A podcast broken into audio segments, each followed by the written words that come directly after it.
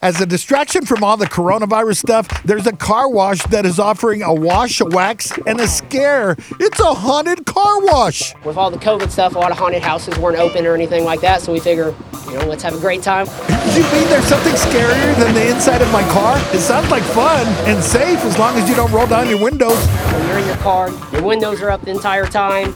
The guys can have a blast, and you don't have to worry about, you know, coming in contact or anything spreading or anything like that. Employees are dressed as scary clowns and other Halloween characters. I don't know if I will scare anyone like this, but yeah, that's definitely the goal. Lock the doors. You never know who's going to pop up and look in your car. Open the door. Uy, cucuy, you leave with a clean car and a good scare. We didn't get candy, but we made it.